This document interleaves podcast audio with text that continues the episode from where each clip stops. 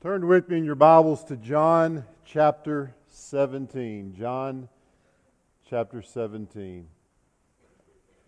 Um, let me ask you a question this morning. How certain are you? How certain are you concerning the things in your life? I'll never forget a few years ago uh, when I got the call from the doctor. I was uh, sitting in the van outside of Trinity's piano teacher's house, and the call was your MRI came back, and you have a very large cyst on your pancreas, which brought a lot of uncertainty. Several months of uncertainty of trying to figure out what that was about. And I remember praying, and I remember knowing that God would answer my prayer, but not being sure if the will, my will, that I was praying for, matched up with His will.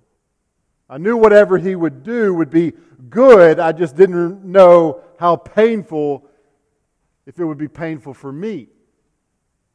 I knew that I was praying to watch my kids grow up, to walk my girls down the aisle, but I didn't know if that's what God wanted. Was it certain?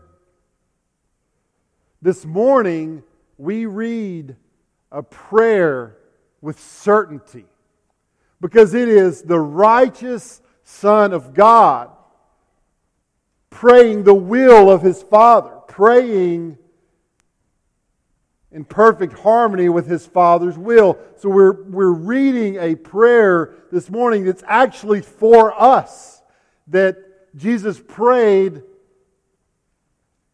2,000 years ago for us today, the people sitting in this room that are in Christ. He prayed for us, and it is a prayer of absolute, perfect certainty. And here's what he prayed, starting in verse 20. I do not ask for these only, but also for those who will believe in me through their word. Jesus just got done praying for, more specifically for his disciples, and now his prayer turns to everyone who would believe in him through the disciples' teachings, which is us.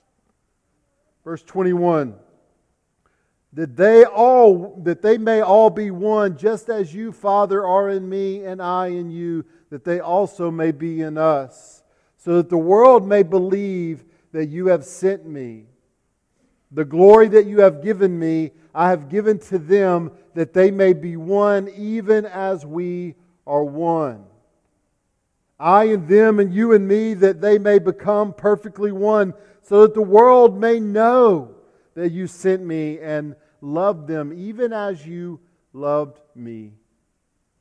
Father, I desire that they also, whom you have given me, may be with me where I am, to see my glory that you have given me because you loved me before the foundation of the world. O righteous Father, even though the world does not know you, I know you. And these know that you have sent me. I made known to them your name, and I will continue to make it known, that the love with which you have loved me may be in them, and I in them. So this morning, I want us to look at that Jesus prays for us to be one. Okay? And he, he, he got specific, specific things that he wanted us to be one in. And so, what we want to look at is, is several of the things mentioned here and how we are to be one, how Christ makes us one. First, we're to be one in the truth. Jesus lays out the foundation of the unity of his people. What will be the thing that unites them? What will be, will it be how they all dress? Will it be their diet? Will it be how they all eat? Will it be their race, their skin color that unites them? Is it going to be their uh, economic status? Are they all going to be rich or are they all going to be poor? No, it would be none of that. It will be what they do. It will be what people do with the truth passed down by the disciples. That's what it says. I do not ask for these only, but also for those who will believe in me through their word. So a, that's the oneness. That's the foundation of the oneness is, is, is the ones who believe in the word that the disciples teach. And what is the word that the disciples teach? It's Christ and his gospel. 1 Thessalonians chapter 2 verse 13 it says this. Paul writes this, but we ought always to give thanks to God for you brothers, beloved by the Lord, because God chose you as the first fruits to be saved through sanctification by the Spirit and belief in the truth. To this he called you through our gospel, so that you may obtain the glory of our Lord Jesus Christ. So then, brothers, stand firm and hold to the traditions that you are taught by us, either by our spoken word or by our letter. So, how does Paul know that these Christians at Thessalonica are beloved, that they are the chosen of God. It's because they received the apostles' teachings. They received it as truth, as things not handed to them by Paul or by man, but handed down from God. The the, the authority of the church is not historical authority. It's not about tracing this pope to this pope to this pope back to Peter. And it's not in traditional Baptist situations where uh, landmarkism, where, oh, it's got to be, you got to track your church through this church, through this church, through this church, all the way back to the apostles. And if you can't do that, then you're not really a church. No, the authority of a church comes with whether or not it holds the apostles' teachings. It's an apostolic authority that's granted to those who receive and protect and love the teachings of the apostle, which were the teachings of Christ, the gospel. We unify around a set of truths about who Christ was and what he did. This is what establishes the church. This is what this is how we know what a true church is. But not only is it important that we, like Paul said, like receive it, receive it, but we also must protect it. It's our responsibility to protect it. I remember as a kid there were these hunting videos that I'd watch right as every year I'd watch the same ones right around the time hunting season was approaching. And I remember this particular uh, brand or whatever, their spokesperson, at the end of the hunt video, he would say, And remember, we don't inherit the earth from our children. Or, I'm sorry, we don't inherit the earth from our fathers. We borrow it for our children. And I thought that was a pretty good way to look at conservation. Hey, take care of things. You're not it's not just that you inherit it from your father, you're borrowing it from your children. So, hey, let's hunt well. Let's, let's make sure animals are here for our kids to enjoy. But I think that's a great th- way of thinking also about the gospel. That the gospel that was entrusted to the disciples, who then entrusted it to the, the next generation, all the way down to Wyatt Baptist Church in 2019. That we did not just receive that gospel, but we are to protect it. We didn't just receive it from our fathers and our grandfathers and our mothers and grandmothers. We are protecting it from our children and giving it to our children. D.A. Carson says this. He says, losing the gospel doesn't happen all at once. It's much more like a four generation process. The gospel is accepted, the gospel is assumed, the gospel is confused, and then the gospel is lost. May you never hear a sermon here at Wyatt that does not advance and protect the gospel. May there never be a Sunday school class or uh, Awana uh, time that your ch- kids experience or that you experience that does not seek to protect and advance the gospel. Martin Luther was asked one time, Pastor, you just, every time we come here, it's, it's always the gospel. It's always about what Christ has done and, and all that stuff. And Luther said, And I will continue because every week you're tempted to forget it.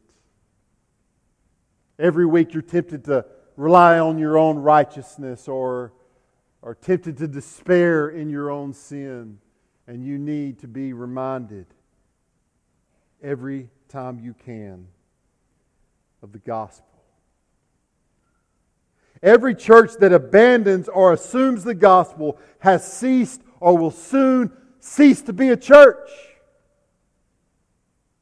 We must, in unity, hold tightly to the teachings that were handed down to us by the disciples. This is the foundation of our oneness a love and a protection of the gospel handed down. We're also to be one in spirit. Not just one in truth, but one in spirit. Verse 21 that they may all be one, just as you, Father, are in me, and I in you.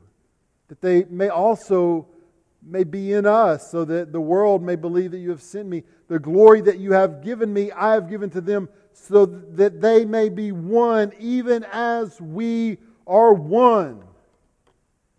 Think about that. Think about what Jesus is praying there. That, and, and I don't think we can ever be as perfectly one as the Father, Son, and Spirit are one. But I think what, what Jesus is praying here is that that should be our aim. That it's, it goes beyond just being nice to one another, it, it goes beyond just keeping the peace between one another. It is a spiritual unity, a oneness that is unlike anything else, that is, that is more alike, more like the unity of the Father and the Son and the Spirit than is like any other unity that is experienced on this earth. Now, like the Father and the Son, we are in our persons distinct, right? Jesus is not the Father, and the Father is not Jesus. Jesus here, he's not praying to himself. They are not the same. They have different roles. They are different persons. And yet, along with the Holy Spirit, they exist in absolute perfect unity. They possess the same righteousness and uh, character. They, they are absolutely one in their love for one another and their love for mankind. They are one in the way that they share glory. Even in this prayer, we have Jesus praying earlier Father, the hour has come. Glorify your Son, that your Son may glorify you.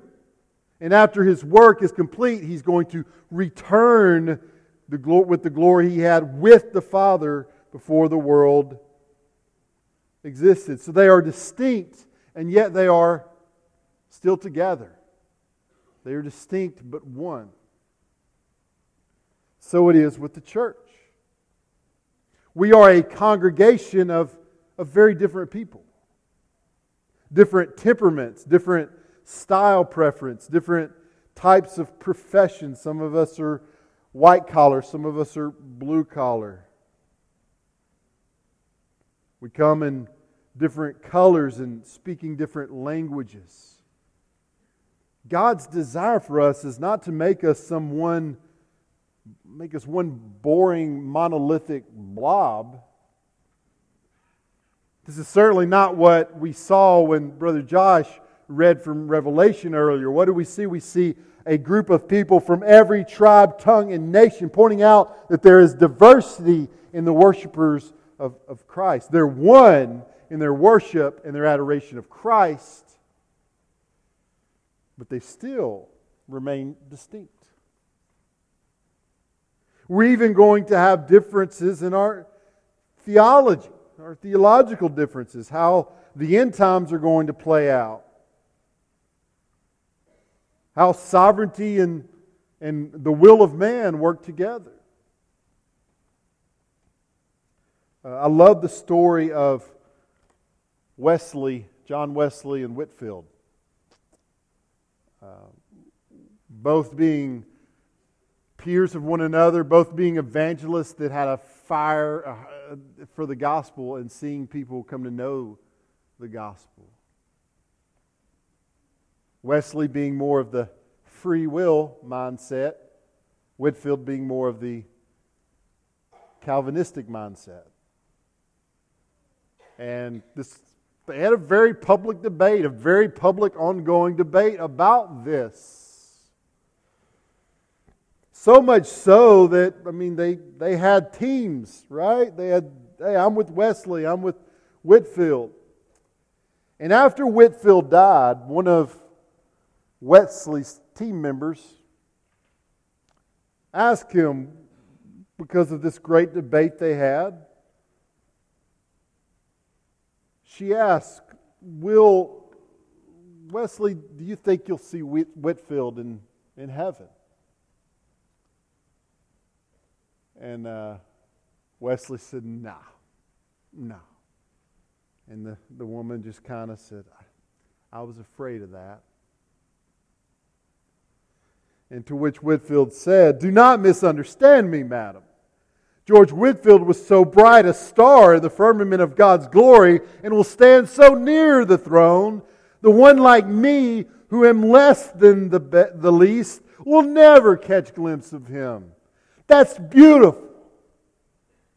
That's a man who we had differences. We had theological differences, but we love the gospel. And because we love the gospel, I can say with certainty not only will my friend be in heaven that I fought with, but he'll be near to the throne that I won't catch a glimpse of. What beauty. Even in diversity, even in diversity is something as important as theology.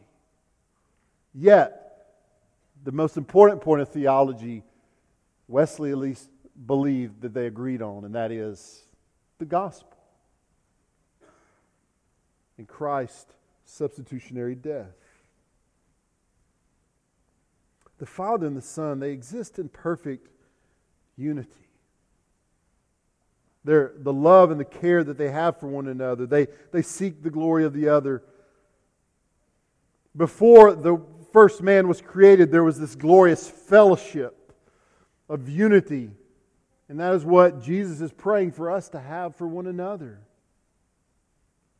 Our seventh core value as a church is, is unity in Christ centered community. And I want to remind you of what it says. It says, this is what we have believed that we will value as a church. We believe that God has brought together a diverse group of people for the health of the church and for His glory. Out of many cultural, ethnical, economical, and generational backgrounds, we are called to become one family in Christ. We will work diligently to maintain our unity with one another and to not allow these diversities to become divisive. When unity is shaken, we will seek restoration in a scriptural manner.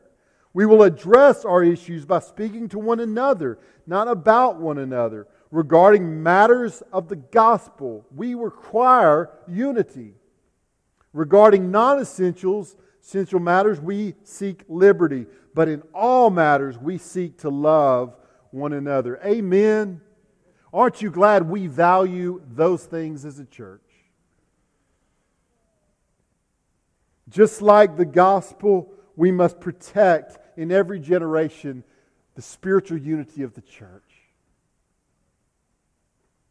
We must seek that out, protect it with all of our hearts, to, to aim for that impossible but glorious goal of being one as the Father and the Son are one. Next, we're to be one in mission. Notice that even in this prayer for us, even in this prayer for the church, Jesus has concern for the world. He mentions them three times. Verse 21 and that they will all be one just as you, Father, are in me and I in you, and they also may be in us, so that the world may believe that you have sent me. Verse 23 I and them, and you and me, that they may be perfectly one, so that the world may know that you sent me and, and loved them even as you loved me. Verse 25 O righteous Father, even though the world does not know you, I know you. Even in this paragraph where Jesus is praying for his church three times, he's got, also got an eye for the world that's looking in on his people. And his desire is that the world would see his people and that it would cause them to believe. Do we have a unity among us that would cause the world looking in to believe that Christ was who he said he was? When they look at the church, do they see a reflection of the distinct but unified Trinity? When they see the way that we outdo one another, as Scripture commands us, in showing each other honor, do they see something that boggles their minds so much that they question their disbelief in God and begin to think that maybe He exists? We live in a world that where there seems to be no common places. Man, the political climate is hot, y'all, right? And it used to be no matter where we were politically, you know, we could go to a concert as a crowd and enjoy a concert, or we could go to a movie together. We especially can go, you know, to a sport, sporting event and just be together, be one for once. It seems like those days are gone. There is no common area. Everything, everything in, in our life, politically, there's just there's no common ground anymore. You can't do anything without offending or being offended. There's no common ground. And I would say to you, there's never been a time in the history of the world, maybe, where unity would stand out more, where we have more of an opportunity in Christ to see people come together and find that common ground. That the world would go, This is unlike anything that's going on in the world. Everybody else hates each other. Everybody that has differences hates each other, and yet there's a group of people meeting at Wyatt Baptist Church that, though they are different, they find com- common ground in Christ. Does the world looking in see us as so together that it makes them question everything that they hold? May we as a church treat each other with such love and respect and unity that the world would be shocked into belief by it. That's what Jesus prayed. Second, do they see a oneness in affection for Christ and His gospel that would present Christ as valuable? Do they see us united in a, a love of the gospel?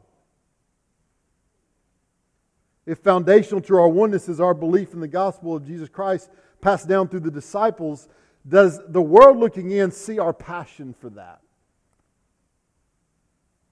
I would, maybe even more convicting, I would ask do your kids, unbelieving kids in your house, when they see your life, do they see a passion for the gospel? Do they see a passion for the teachings of Christ? Or do they just see you as a family that, hey, we, we go to this place on Sunday and we do a thing, but the rest of the week it's life as usual?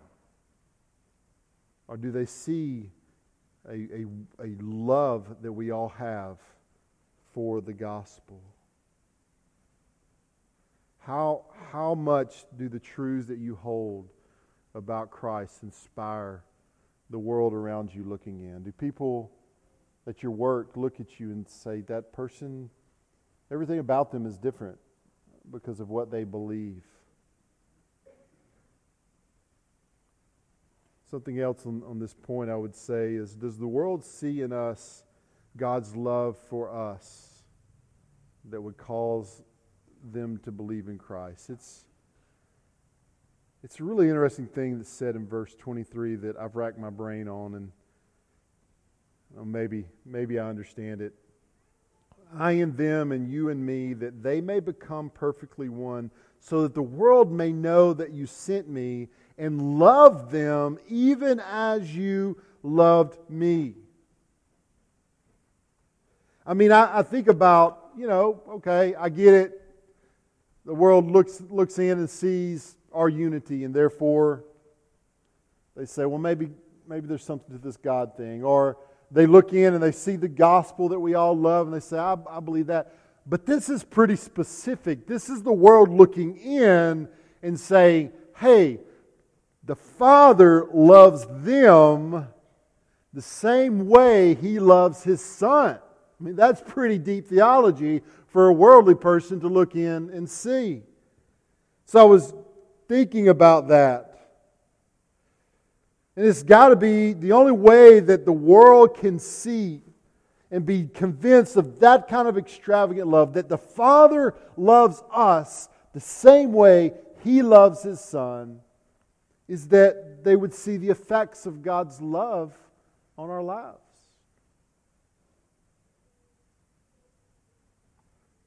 From eternity past, the love of the Father and the Son has been perfect. It is the perfect standard of love, and it is the same love that the Father has for the Son, is what He has for us. And I would ask you, how is that reality changing you? How is being loved like that changing you in such a way that the world would look in and see it as real and something worth going after.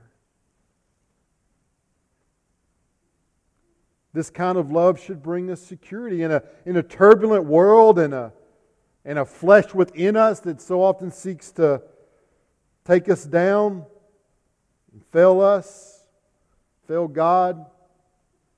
God's love for us remains perfectly true.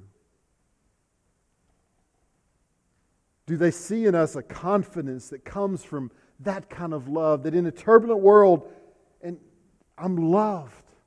I'm loved perfectly. In a world where so many people who claim to love us, they want so much from us. They need so much from us. And yet, the Father and the Son love us not because of what they can get out of us, because they're perfectly, they're perfectly happy. They're perfectly joyful. But because of that overflow, they've chosen to bring us in to be a part of that love. Does that love set you free to, to serve others? in a way that your God has served you. When the world looks in, do they see a thirsty soul? It's just looking around every corner for new pleasures. Every time they turn around, you're looking for something else to satisfy you, or do they see in you a love that satisfies you, that satisfies your soul? The radical love of God in Christ should, should be apparent in all of our lives. It should be transformative when we think about the fact that the Father loves us the same way He loves the Son. That's crazy. I don't even understand that. And yet it's right here in the words of Christ. Are we moved are we living? Are we acting in such a way that makes that truth apparent to others?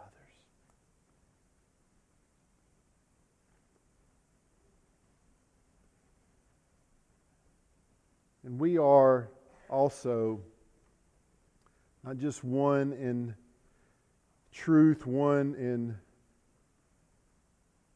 spirit, and one in mission. We are one in our destination.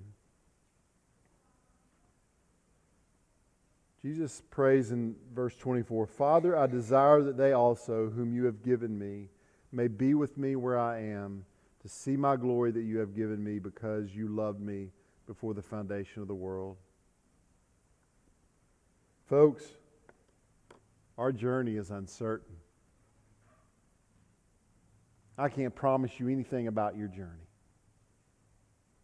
I can't make any promises of what's going to happen to you today, later much less this week or this month or this year or this decade.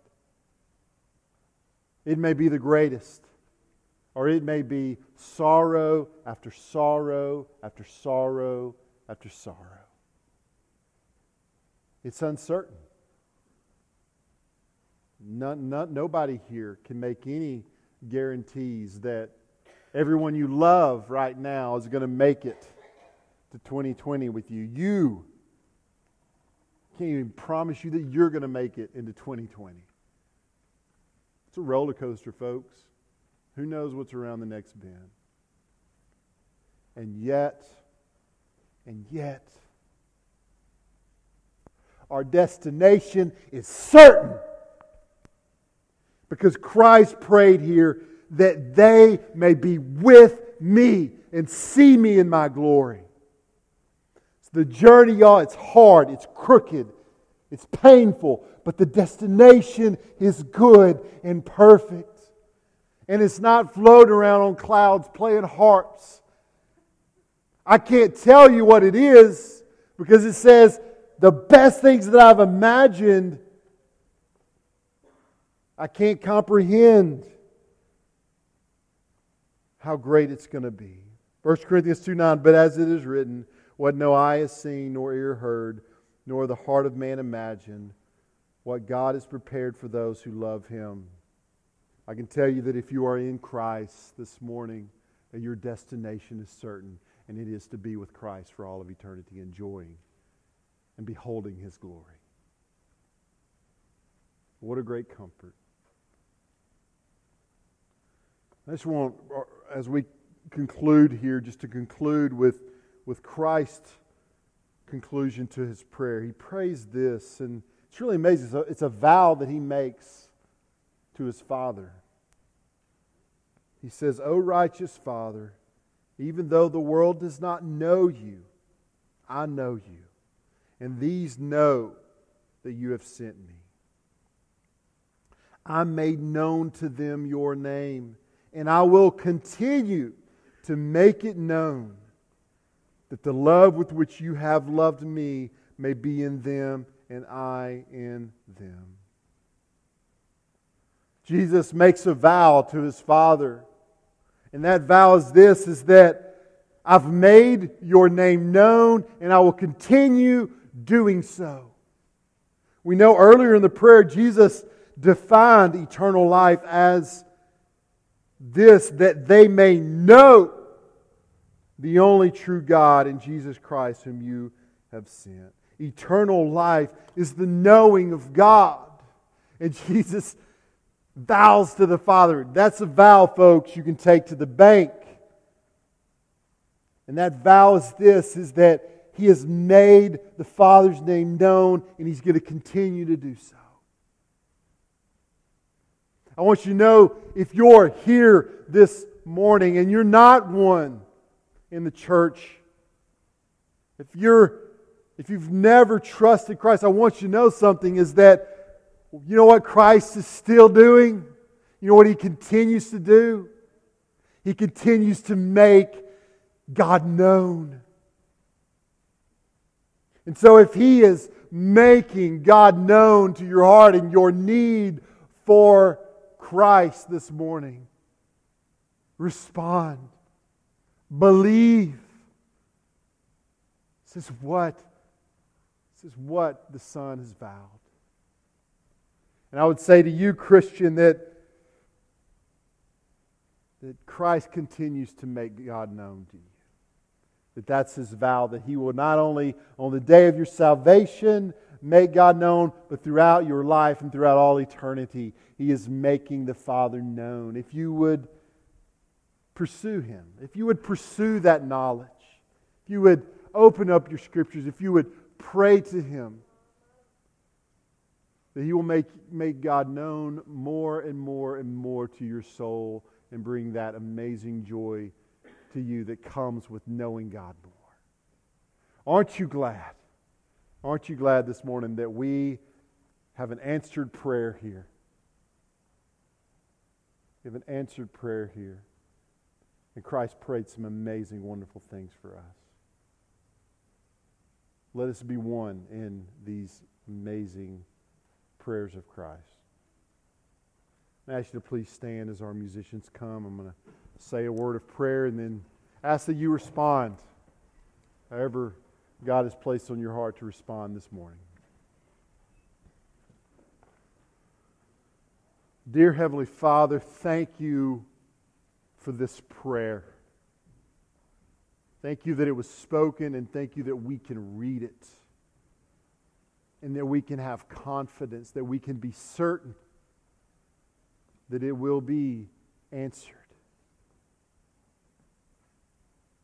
God, help us to be one, to be one in the truth, to love and protect the gospel, to be one in spirit, to, to seek a unity like you have and, and your Son and your Spirit have.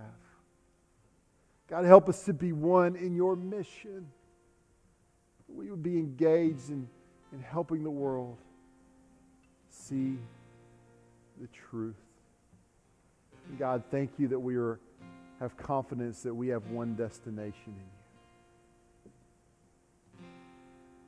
God, move in us. Help us to respond to those wonderful truths this